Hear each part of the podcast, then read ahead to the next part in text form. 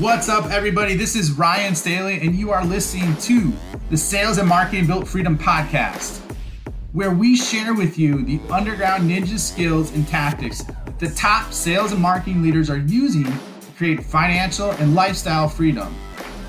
And the question that everybody is asking is, how do I create financial and lifestyle freedom for me? That is the question, and this show is the answer. Welcome, everybody. This is Ryan Staley with the Sales and Marketing Built Freedom podcast. I have a very special guest today. We've got Dale Zwizinski. Welcome, Dale. Hey, Ryan. Thanks for inviting me over today. Appreciate yeah, it. Yeah, man. Super excited. It was awesome uh, getting a chance to chat with you before we went live. Dale is the Senior Vice President at Smart Action. Has an amazing story of kind of how he's got to where he's been from today. Um, started off very uh, middle-class, humble beginnings, and then has progressed all the way to Senior Vice President, working with private equity, and in addition to some of the groups he has, and even leading a charge in terms of a mentoring group. So just want to welcome you here today, man, and really excited to talk with you. And would love to hear your story just about kind of like a little bit about your childhood, so everybody that's listening has a better understanding about you and and and how you kind of got to where you're at today, and then take us to present. Sure, man. I appreciate it. Thanks, Ryan. I appreciate the invite. Um, I'm glad we got connected through some of the micro communities that we're having. And yeah, I grew up. Uh, I grew up in a middle class family, as you were saying. You know, um, my it was no nothing extravagant, but. Uh, I was really trying to get into the next level. Like, I knew where my parents were. I was one of the first to go to college in my uh, in my family, and um, actually ended up playing college soccer. So spent a lot of time as a little kid just playing soccer and and um, working hard. And I think the interesting part is, as I grew through that process, like the hard work that brought me through into getting into school, college, and and playing you know uh, soccer in college. It was the the prefaces of, of getting all the hard work for where I am today. So it's definitely hard work and grinding and not knowing everything, but just trying to figure it out on the fly. Yeah, well, it's tough. I mean, it's tough to get to that level in in, in collegiate sports as well. Soccer is a tough sport, you know, on top of it, very mentally enduring, physically, you know, enduring that, that you got to do that. Yeah. I played I played football in college at the same time, you know, yeah. um, And it's it's definitely tough. There's a lot they expect out of you at that point. Yeah, absolutely. Although it does keep you on the straight and narrow, right? You can't get uh you can't get too sideways when uh, when you're on scholarship and all sorts of other things. So actually, it probably saved me. My first two years in high school were awful. Like, I was so bad. And oh, then like I realized that I had to get like a certain score on my S A Ts to get into play college, and I missed the first time by like twenty points, and I I like almost. I almost like I was so scared that I wasn't going to make it, so I really buckled down, and then um, and that's how you end up getting through everything. Plowed through it, yeah. It, well, it's such a weird time. You got S A T, you got A C T, whatever the, the standardized test is. It's like, I have two sisters that are freaking brilliant when it comes to tests. I was not as gifted. I'm the middle child. I don't know if that has something to do with it, but they would, you know, they drop like a, a thirty, a thirty spot, a thirty-six A C T, a thirty-four spot. I, I think my first one, I got like a twenty-four or something like that. Um, I remember, man, I was awful at standardized tests. Awful. We're so freaking boring. And I mean, we're salespeople as well. So that's not going to be one of those things we get super excited about. Um, so how about I sit down to take the test? I was like, I got to get out of here. Yeah, no, like six, eight hours. So, so tell us a little bit after that, right? So you played, did you play all four years in, in college? I did. I played all four years, and um, actually coming out of school, I I knew I was going to play after that. So I knew it was kind of coming up to an end. And the funny story is, at the end of my college career, I kind of looked back and I was like, well, that was fun. But then I was trying to figure out why I picked the college I picked. So that was, you know, a reverse story. But um. But it, it ended up good. I actually, um, through college, so my sales journey has been very interesting because I didn't start in sales. I started actually, at, I did coding in college. So I wrote uh, Pascal code and um, Java, and then I got into some dot net. And then when I got outside of, um, when I got outside of school, I ended up doing implementation work. So I was implementing software, writing S Q L scripts, um, doing a lot of stuff. The the time that I ended up becoming very interested in sales was nineteen ninety-nine, and the whole Y two K craze and all this kind of stuff. I was working nonstop, like six days a week in Manhattan um, for a, a implementing newspaper software. And the the project manager on, on the customer was super cool. We got along super well. And she said, um, you know, can you do this for me? Can you do that for me? I was like, yeah, I can do anything you want, but it's going to cost you more money. And so every time I'd say that to her, like she was like a New York woman, and she just got so mad. And she was like, I never want to see my salesperson in here ever again. All he wants is his commission.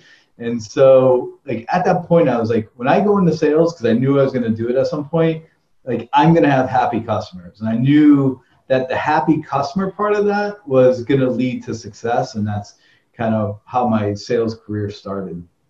Wow. That's an, I mean, that, that's an interesting progression from coder in college to eventually sales. Yep. You know, so why don't you, why don't, how, how did that jump happen then? Yeah. Keep going with the story, man. We're, we're, uh, this. Yeah. Um, well, and then I, I kind of got into sales engineering because it was kind of like the middle ground between sales and sales, uh, mm-hmm. and implementation. And um, I was doing my company, so I've done six startups in three different countries. And one of those startups got bought by Fair Isaac Corporation, FICO. And I had two sales reps. I was a sales engineer, and they were making tons of money. And I felt like I made them all the money. And I'm like, that's it. I'm going into sales because I'm making you all the money. And um, you, then you realize there's a lot of other stuff outside of what you see as a sales engineer. Oh, yeah. Um, but that's, and then I went to the V P of sales at the time, and I was like, Bill, I want to, I want to get into sales. Like I want to, I want to make all the money.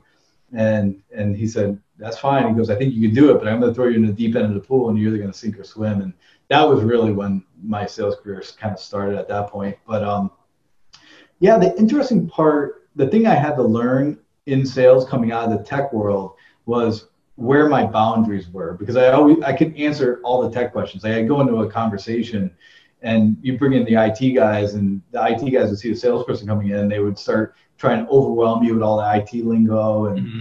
A P Is and web services and all that stuff. And I would just, I would just shake my head, and I would just listen to them. And, and then I knew like they were just trying to derail it. So actually it worked out from a covert perspective to actually really realize that, hey, you guys really don't, you guys aren't really pulling the wool over my eyes. So it was kind of fun. So, uh, yeah, well, that makes sense. You, you're a sales engineer. You see all these salespeople that work, what, thirty hours a week. They're blowing it out of the office, taking customers out for drinks, making all this money. You're like, yeah, hey, this might be a good idea. Why don't I go down that route? It can't be that hard, right? Yeah. I felt like I felt like every conversation, every meeting, like I was, because as a sales engineer, like people trust you more. So like the salesperson and sales engineer, especially back then, I'm not really sure at this point, but I would get all the information that they wouldn't give to my salespeople. And then like, we'd just give it to the salespeople, and then we'd close the business. But it'd always be like, okay, Dale, go talk to them and find out what the real deal is, and then come back. And like, we we'd kind of merge it together. So it's kind of funny. That's so funny. Yeah. Um, but, and then I realized that when I was in, when I got into sales, like I had to realize like, they weren't giving me the information anymore, because now I was a salesman instead of a sales engineer. So it was a interesting flip. And for those of you that are, are listening and not watching, Dale just did some air quotes of around salesmen, just so you, so you understand the context of what he was saying. Yeah, he, he he wasn't the friend anymore. He was now the uh, the enemy, or the frenemy, whatever you want to call it. Uh, so so talk to us about that, man, with your journey. So you jumped in the, the deep end, and you had to sink or swim. And spoiler alert, I, I think. I think Dale was able to swim because he's with us today. So, so walk us how that happened. What did you do? How did you make that happen? I, I think it was just like, because of the way I grew up and how I had to grind and figure things out, like mm-hmm. I had good mentors. So I think a lot of people that I um, worked with throughout my career, I just became good friends with. So it was kind of the handshake of the network that you do, versus now it's so remote and all those things that are happening on social media and these mm-hmm. micro communities. But it was more building my network. I always tried to align myself with people that were successful. So um, I think when you understand what good looks like, then you can actually replicate it. And so um, aligning myself, getting good mentors, good conversations. I mean, the the The two reps that I was working with at Fair Isaac were like the two top reps in our group, and making tons of money. So, and, and they liked me because I had made them a lot of money. So I was always able to tap them and have conversations. So I think the networking piece of it is super important. And then I think it's all about caring and delivering value. It's, if you have happy customers and raving fans, and, and you're, as a salesperson, you're, you're selling with integrity and you're delivering what you say you're going to deliver, you're going to be fine. Yeah, that's, I mean, that's huge, executing. I literally, like I, I told you before, I was talking to Doctor Pony, and he was talking about expectation inflation, you know, by, and, and what happens with that with customers. And he's like, it's it, it basically the, the net net of it is, and is he was talking, it's like, you don't want to overpromise and underdeliver. Yep. But on top of it too, you don't want to underpromise and overdeliver. You want to get it right there, because then every time you might get a short-term spike from that, from underpromising and overdelivering. But then every single time the customer expects you to blow it out of the water, and it becomes unsustainable after a while. That's that's such a good point, Ryan, because you know everyone was oh under over deliver and under you know and hit everything under budget, but you're right. I mean, at some point, like, you're going to put yourself in a really bad situation, and then that one time is going to be where the customer has his job on the line, right? Mm-hmm. I think as salespeople, we forget that when people are selecting you or having conversations, like they they're potentially putting their jobs on the line, especially when you're talking about startup companies. Like there's you know, all these startup companies, they're taking, you know, a, a risk on, and, and that's not lost when I have conversations with people. Like, I really want them to be successful. And so I think that's important.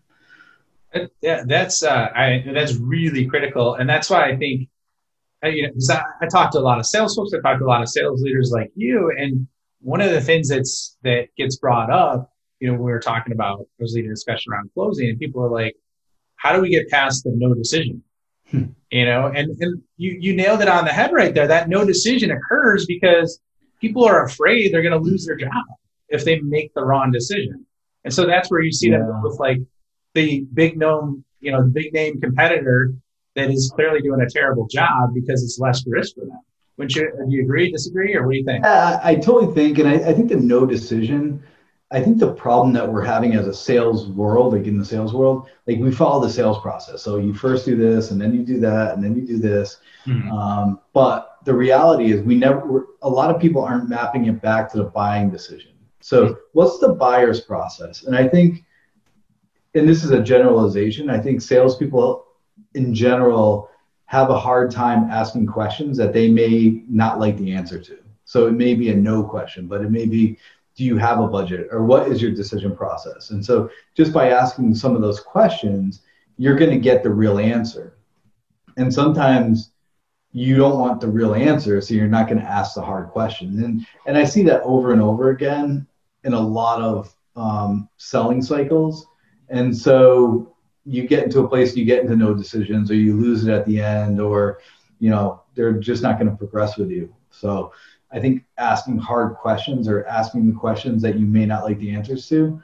Here's the good news. Here's the spoiler alert. Like, if you know the answer early, either you can get out of the deal, like, and not waste your time and waste everybody's time, or you can figure out a way to get around the objection. Like, maybe the objection is easy enough to get around, but if you let it snowball towards the end, like, it just becomes such a big objection you can't get around it anymore. Yeah, I think you nailed it on the head right there, because that's the thing. I mean, if you, it's, it's not just going to disappear.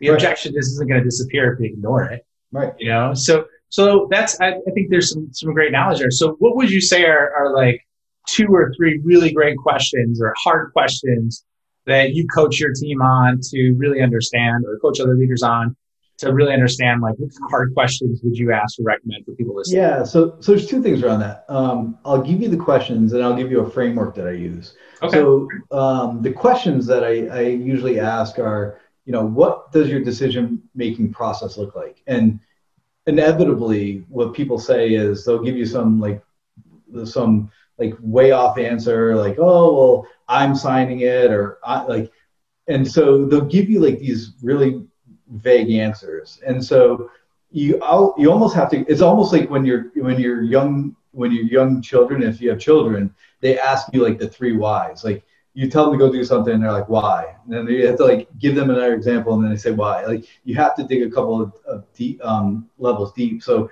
from a framework perspective, what I'll do is build out what I call a joint engagement plan, a J E P. And in that joint engagement plan, it goes all the way to um, providing value for the customer. But between where you are today and where the value ends up, the customer seeing the value, there's a bunch of steps that happen in between those, those pieces. And so this is a forcing mechanism for the sales rep and the customer to own what that buying process is. Because I guarantee you the sale, the buyer probably doesn't know what their buying process is as much as you don't know what their buying process is. And so if you can make your buyers look like the hero and ask the, ask the right questions inside of their organization, then it'll go much easier. Like, for example, we know most of the time we're going to get pulled into um, info, InfoSec. So there's going to be security audit. We're mm-hmm. touching people's private data. So um, we know we're going to be involved in it. So in the joint engagement plan, I just put a line for InfoSec. And whether we hit that or not, that's uh, telling the customer that we know that we're going to get stuck in this some point. And if you don't think so, we should go at least go ask the question, because if we get Uh, security audits at the end of the sales cycle, it could push you out another two, three months. And so why not find out up front? And so the joint engagement plan is just uh, tell me what the buying process is. Okay, next week you're going to do this, and the week after we're going to do that. And then you just, you allow the customer to own that process with you. And that engagement plan is exactly what it means. It's like you have, you have action items as a salesperson, and the buyer has action items as a buyer. I think that's great. And it really what you're, what you're doing, it sounds like you're coaching the people. Just to sum it up for, for you, the listener, is really that, you know, you're covering the, well, you, you basically shepherd people through that buying process tons of times over, maybe, maybe twenty, maybe forty, maybe hundreds of times over. And that buyer's never really truly been through that experience themselves. Yep. Because there's so many different technologies out there that overlap and change the way that people buy and whose budgets they are. So it's like redesigning things. So basically you're acting as the guide to walk them through that. And then when that happens, you're covering the objections before they happen. So then when it gets to that point in the sales process, it doesn't push your deal out another two or three months. I think it's great, man. Yeah, it, it it's not foolproof, but it is a way to get hard questions answered. And it's actually a good way. You, the way you want to do is you really got to find a good coach inside of your, your opportunities, mm-hmm. and like make it a win for them. And if you make it a win for them, they'll, they'll be your champion inside the account. Oh yeah.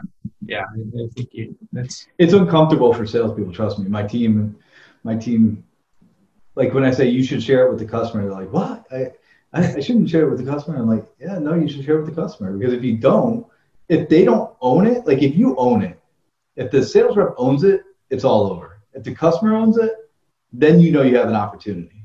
I just think there's so much bad pipeline out in the world that if we clean up our pipeline and we actually get real with ourselves, then we'll spend our time in the right places to build more pipeline. I, I believe pipeline cures all evils, from sales to marketing to operations to engineering, because then you can start planning. I like that. That might even be the name of the, the podcast episode. Pipeline cures all evils. All of it. I, I truly believe it. Now, it's not just pipeline. It's like quality pipeline, right? So, but that's a, a better title. That's a good title. You're ruining my title now. Okay, go ahead. So better pipeline cures all. Well, quality pipeline. You know, there's like, you know, when you come into a sales leadership role, there's two things that get really weird. One is, and you don't expect this because you're all like pumped up, like, ah, I got my first, like, whatever it is. One is like the expectations are totally off. Like, forget mm-hmm. about the expectations.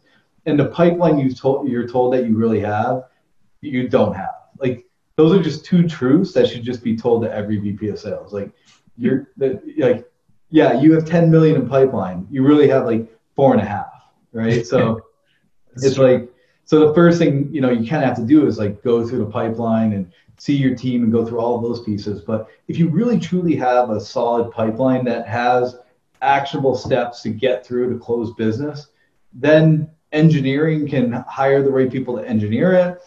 Operations can hire the right people to project manage it. Marketing can understand, you know, the levers are, are all there to actually execute properly. I think that's great. And, and yes, I, I have seen that where you think you got ten million in pipe, and it's like four.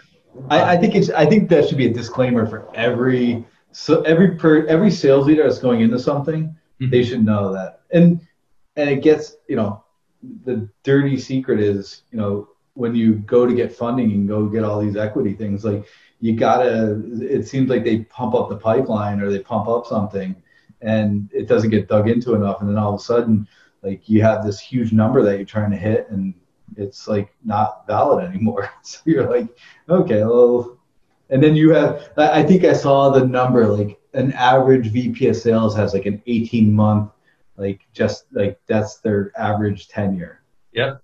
It's crazy. Months. Isn't that crazy? crazy? Yeah, I saw that. And well, yeah, people are putting lipstick on the pig so that they could sell the company at higher valuation.